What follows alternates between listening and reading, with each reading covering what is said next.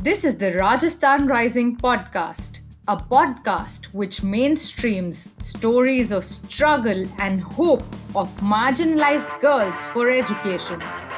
This podcast brings to the fore the voices from marginalized communities, including scheduled castes, scheduled tribes, and other backward castes from the biggest state or province in India named Rajasthan.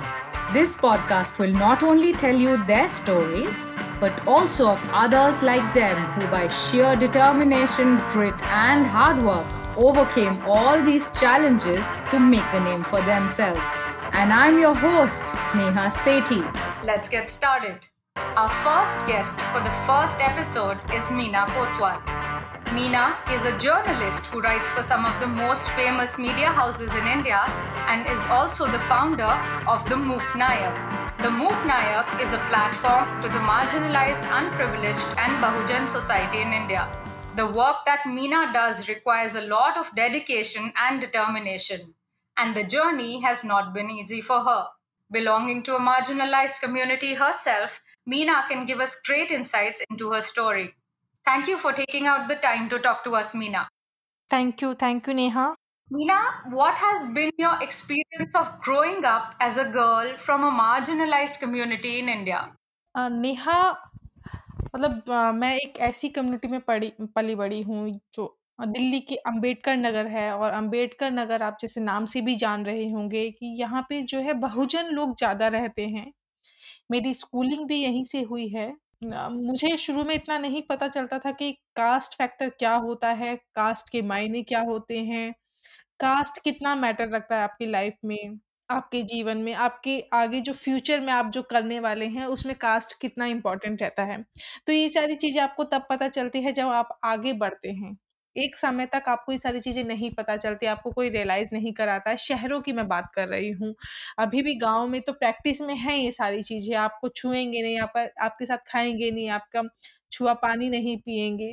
तो इस जी तरह के अभी कई सारी जगह तो हैं, लेकिन शहरों में क्या होता है अभी आपको इस तरह का प्रैक्टिस देखने को नहीं मिलेगा। आपके साथ लोग बैठेंगे, खाएँगे, पिएँगे, दोस्त भी बनाएँगे, हाँ शादी हाँ नहीं करेंगे, लेकिन जब आप इस कम्युनिटी में रह के आगे बढ़ते हैं, पढ़ते हैं, एक अच्छी जॉब करते हैं, तब आपको रियलाइज़ करवाया जाता है कि आप अ, किस कम्युनिटी से आते हैं, आप किस कास्ट से आते हैं।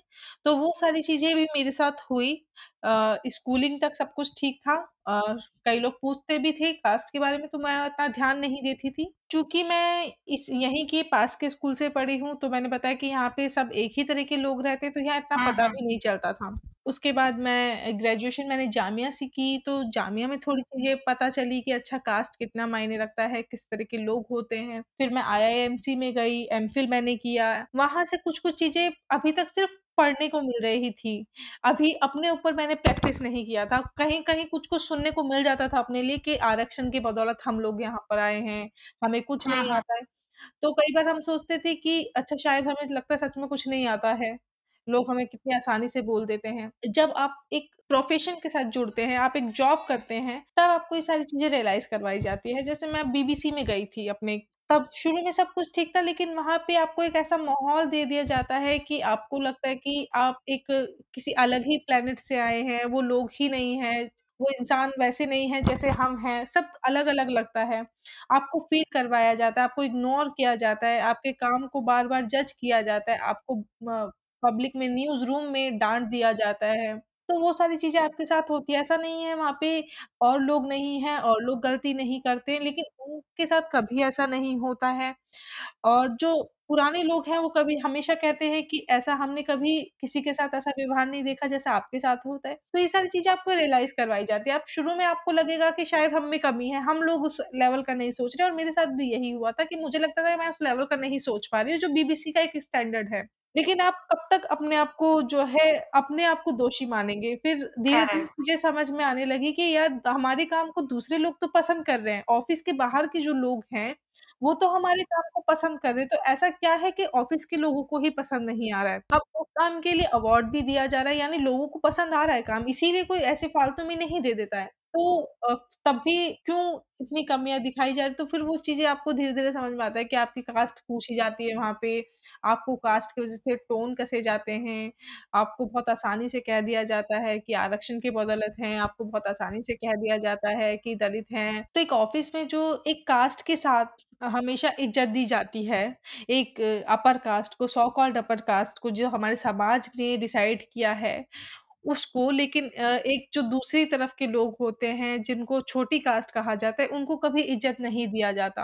अ, मैं बताती हूँ एक मेरे जो दोस्त हैं, उन्होंने बताया कि हमारे यहाँ के लोग पढ़े-लिखे वो अपर कास्ट के हैं, उन्होंने बताया कि हमारे यहाँ के कितने सारे लोग हैं जो पढ़े-लिखे नहीं होते, लेकिन जब वो गाँव से निकलते हैं तो उनको कहा जाता है पंडित जी नमस्कार, पंडित जी राम-राम, पंडित जी ये, पंडित जी वो। लेकिन कोई पढ़ा-लिखा अ, कोई छोटी जाति का भी आ जाता है, डोम समाज का आ जाता है या क्या कहते हैं अ, छोटे चमार जाति का आ जाता है, तो उनको कभी नहीं कहा जाता कि चमार जी या डोम जी ऐसे कभी नहीं कहा जाता। उनको यही कहा जाता है कि ये डोम जो है अपने आप में ज़्यादा बन रहा है, ये तो चमार है, ये तो आरक्षण की बदौलत पड़ गए, आज पड़ गए तो हमारे सामने आवाज़ उठाने की हिम्मत कर रहे हैं। जी। उनको इस तरह से तंज कसे जाते हैं, तो ये जाति बहुत बड़ा फैक्टर है। जी। इसी तरह मेरी लाइफ़ में भी जो जी। है जाति बहुत बड़ा फैक्टर रहा है। हाँ, हाँ, हाँ। उसके बाद इतना रियलाइज़ की कि जब मैं इस बारे में खुल के बोला मैंने, तो मुझे मेनस्ट्रीम मीडिया ने बॉयकॉट कर दिया, मुझे आज कहीं नौकरी नहीं देते। ज जो मेनस्ट्रीम मीडिया कहा जाता है, उसमें मैंने सब जगह सीवी भेजे, मुझे कहीं जॉब नहीं दी क्योंकि मैंने बीबीसी में हुए जो जाति उत्पीड़न कहेंगे, उसको मैंने आवाज़ उठाई, उस पर मैंने आवाज़ उठाई, लोगों को मैंने सामने रखा जिन्होंने मेरे साथ गलत किया। तो आज क्योंकि मीडिया बहुत छोटा-सा होता है, सब एक-दूसरे को सही जानते हैं, लोग सोचते हैं कि अच्छा इन्होंने यहाँ पे आवाज़ उठाई है, तो वो हमारे यहाँ पे भी आवाज़ उठाएँगे क्योंकि हमारी जो अगर ये रिसर्च आप देखेंगे, तो दलित जो है मेनस्ट्रीम मीडिया में है ही नहीं। है जी, तो बहुत छोटे लेवल पे हैं, एडिटर पोस्ट पे कहीं पर भी नहीं है डिसीज़न नहीं ले सकते हैं, तो वो इस पोस्ट पे है ही नहीं, तो वो कैसे इस तरह के लोगों को। रखेंगे? और अगर हाँ, आवाज़ उठाते हैं, तो आपको तो बिल्कुल ही दरकिनार कर देंगे। वो सारी चीज़ें मेरे साथ हुई और इस वज़ह से आज मुझे अपना ज जो है अपना काम करना शुरू करना पड़ा है। द मूव नायक मैंने इसी जी। वज़ह से शुरू किया। बहुजन हाँ। मीडिया में भी मैं पहली महिला हूँ जिसने अपना यूट्यूब चैनल शुरू किया है, अपना मीडिया वेंचर शुरू किया है। ओह! बढ़िया, very nice Meena ji, that's good to know.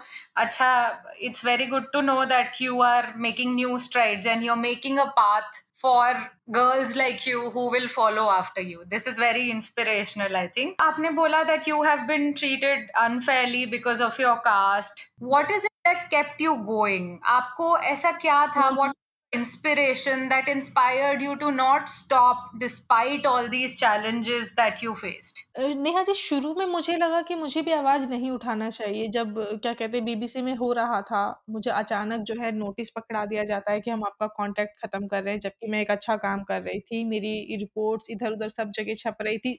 BBC में कई सारी लैंग्वेज है, सब लैंग्वेज में मेरी रिपोर्ट छप रही थी। टीवी पे आ टीवी पे आ रही थी, तो वो इतना काम करने के बाद भी आपको अगर नोटिस पकड़ा दिया जाए, तो मैं इसको क्या समझती मुझे समझ नहीं आ रहा था।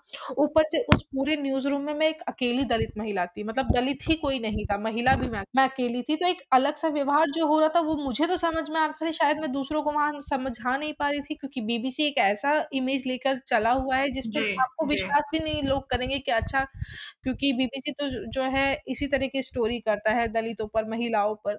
तो। विश्वास करेगा कि वहाँ के लोग इस तरह से कर सकते हैं। तो जब बाहर नोटिस के मिलने के बाद जो बाहर के कुछ लोगों को पता चला कि मैं अकेली दलित महिला हूँ और मुझे भी निकाला जा रहा है ऑफ़िस से, तो कई सारे लोगों ने जो है फ़ेसबुक पे, ट्विटर पे, सोशल मीडिया पे लिखना शुरू कर दिया। जी। जिनको मैं जानती भी नहीं हूँ, पता नहीं कौन-कौन लिखे जा रहे हैं। तो ऐसा हुआ फिर मुझे लगा कि जब दूसरे मेरे लिए आवाज़ उठा रहे, तो क्यों ना मुझे भी उठानी चाहिए। पहले मुझे लगा कि आवाज़ नहीं उठानी चाहिए क्योंकि फिर मुझे वही डर था कि मुझे नौकरी कहीं नहीं मिलेगी। लेकिन फिर मैंने धीरे-धीरे वो डर निकाला और मुझे फिर बाबा साहिब का याद आया क्योंकि बाबा साहिब जो है उन्होंने बहुत सारे ऐसे चैलेंजेस फेस किए हैं, उनके साथ भी बहुत सारी चीज़ें हुई थी। लेकिन अगर वो चुप बैठ जाते, तो आज हमको वो सम्मान नहीं मिलता, जिसके लिए वो लड़ते-लड़ते मर गए। तो मैं भी उसी सम्मान के लिए हूँ, मैंने यहाँ पे किसी पोस्ट के लिए नहीं किया, मैंने किसी चीज़ के लिए नौकरी बचाने के लिए या किसी चीज़ के लिए नहीं किया। मुझे लगा मुझे मेरा एटलीस्ट सम्मान तो मिला मिले, मुझे मेरा वजूद तो मिले, मैं तो अपने वजूद की लड़ाई लड़ रही हूँ। हमारे यहाँ के लोग तो पहले वजूद की ही लड़ाई लड़ते हैं। जिस तरह से एक महिला को आप जानते हैं, आप खुद एक महिला है महिला को हम अपने सम्मान की लड़ाई पहले लड़नी पड़ती है। उसको बताना पड़ता है कि हम काफ़ी सारे काम कर सकते हैं, हम घर का भी संभाल सकते हैं, बाहर का भी सँभाल सकते हैं और हम वो सारे काम कर सकते हैं जिसको एक पुरुष करता है करता है क्योंकि आप अगर मान लीजिए मीडिया में हैं, मीडिया में जाते हैं तो महिला देखकर आपको सबसे पहले खबर दी जाती है कि अच्छा आप एंटरटेनमेंट कर लीजिए, अच्छा आप सॉफ्ट स्टोरी कर लीजिए, अच्छा आप लाइफ़स्टाइल कर लीजिए। चाहे आपका इंटरेस्ट पॉलिटिक्स में रहा हो, चाहे आपका स्पोर्ट्स में रहा हो, लेकिन आपको नहीं करने दिया जाता। वहीं दूसरी तरफ़ अगर कोई पुरुष होता है, उसका इंटरेस्ट पॉलिटिक्स में ना रहेगा, स्पोर्ट्स में ना रहेगा, तो भी उसको नहीं कहा जाता कि आप लाइफ़स्टाइल कर लो। तो वहाँ से हमारे जो चैलेंजेस शुरू से ही शुरू हो जाते हैं। मतलब महिला को तो मुझे लगता है कि महिला तो अपने आप में एक दलित है, उसके साथ तो हमेशा दोयम दर्जे का व्यवहार किया ही जाता है। चाहे वो किसी भी कास्ट की हो, किसी भी धर्म की हो। लेकिन अगर आप एक पर्टिकुलर ऐसे कास्ट से आ जाते हैं जिसमें समाज का रवैया हमेशा दोयम दर्जे का रहता है और आप एक ऐसी अ, जो बैकग्राउंड से आते हैं, आप एक मैं एक मज़दूर मेरे पापा-मम्मी मज़दूर हैं, मेरे कोई फैमिली बैकग्राउंड बहुत स्ट्रांग नहीं है जो सपोर्ट करे उस तरह से। तो अगर आप इस तरह से आते हैं, तो आपके पास तो चैलेंजेस बढ़ते जाते हैं। आपको तो अपने आप को जो है साबित करने में ही लगा जा रहता है। आपको सब मतलब अपना पे बनाना पड़ता है। जी जी सही बोला आपने एकदम so uh, meena ji as you said that baba saheb was your inspiration and being a woman and being a dalit hmm, are you know double edged challenges for you i understand what obstacles you faced but what were the additional challenges that you think that a man from a dalit society maybe would not have faced but you being a woman had to face बिल्कुल, अभी जैसे मैंने पहले भी कहा था कि अगर हम बहुजन मीडिया की बात करें, तो बहुजन मीडिया में भी तो सारे पुरुष हैं। तो अभी कुछ दिन पहले मेरी बॉस्टन में भी इसी तरह का लेक्चर था, तो मैंने वहाँ पे भी बताया कि बहुजन लोग जो हैं, वो तो अपने आप में पीड़ित हैं, लेकिन वो महिला को फिर वो जगह नहीं दे रहे हैं। तो महिला तो कौन-सी पीड़ित रहेगी, वो तो उनसे भी ज़्यादा पीड़ित हो गई। तो आप एक पीड़ित को पीड़ित का दर्द नहीं समझ पा रहे, तो महिलाओं को क्यों जगह नहीं दे रहे हो? तो वहाँ पे तो आपके चैलेंज बढ़ गए ना, अगर आप एक महिला हैं तो। क्यों बहुजन मीडिया में भी अभी तक महिलाएँ क्यों आगे नहीं आ रही हैं?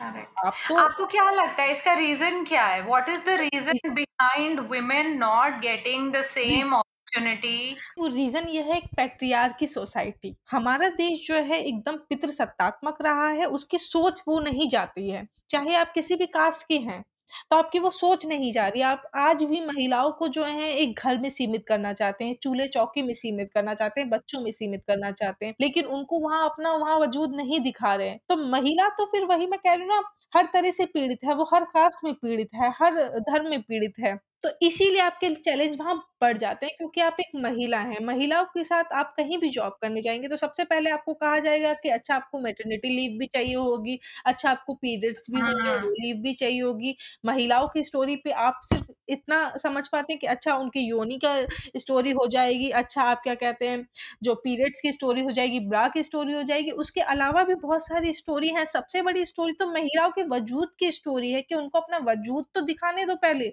उनको वो साबित तो करने दो। तो वो सारी चीज़ें हैं महिलाओं के साथ कि उनको वो सम्मान नहीं मिलता, वो सम्मान की लड़ाई ही लड़ती रहती हैं। आप किसी भी जॉब में जाइए, पुरुष और महिला भले ही एक पोस्ट पे हैं, लेकिन उनकी सैलरी में फ़र्क होगा, उनके साथ वो सम्मान सेम नहीं होगा।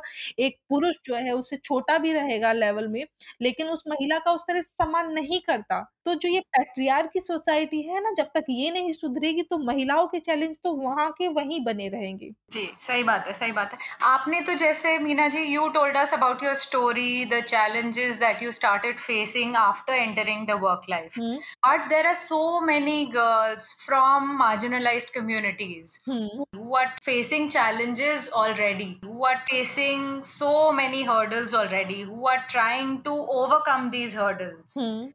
so i want to understand from you what is it what is the inspiration that they should look for what is it that, that should keep them going देखिए, पहले तो महिलाओं को पढ़ना होगा, मतलब शिक्षा तो हर मर्ज की दवा है।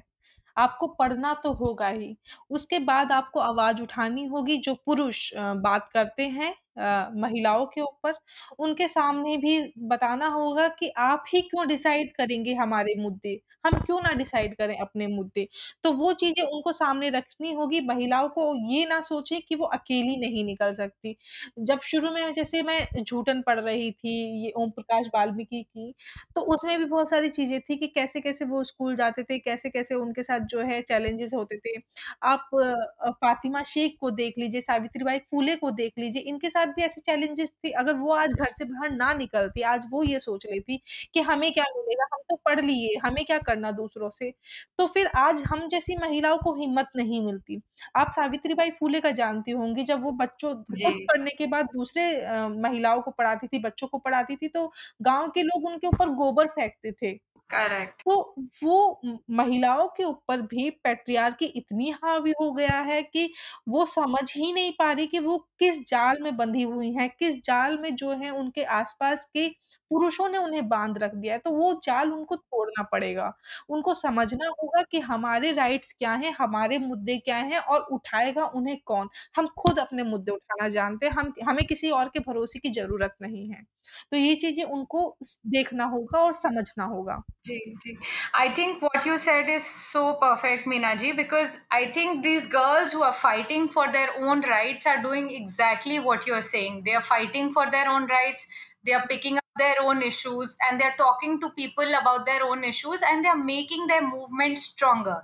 It hmm. started with 100 girls, now it has reached a 1,000 girls, more than a 1,000 girls now, actually and we hope that it will reach 10,000 girls very soon. So, just my last thing, Minaji, thank you so much. But uh, I want to understand from you that what is your message for these young girls? You know, they are in classes from 9 to 12.